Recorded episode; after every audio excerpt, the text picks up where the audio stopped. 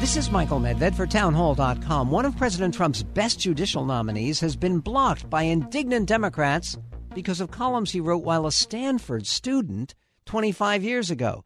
In one of these pieces, Ryan Bounds argued that ethnic identity groups promote campus divisions, and in another, he demanded proof beyond a reasonable doubt before expelling young men accused of sexual assault. Now, these are arguable but mainstream opinions expressed by a teenager that have now been used to wreck the hopes of a Yale Law graduate and a respected veteran federal prosecutor.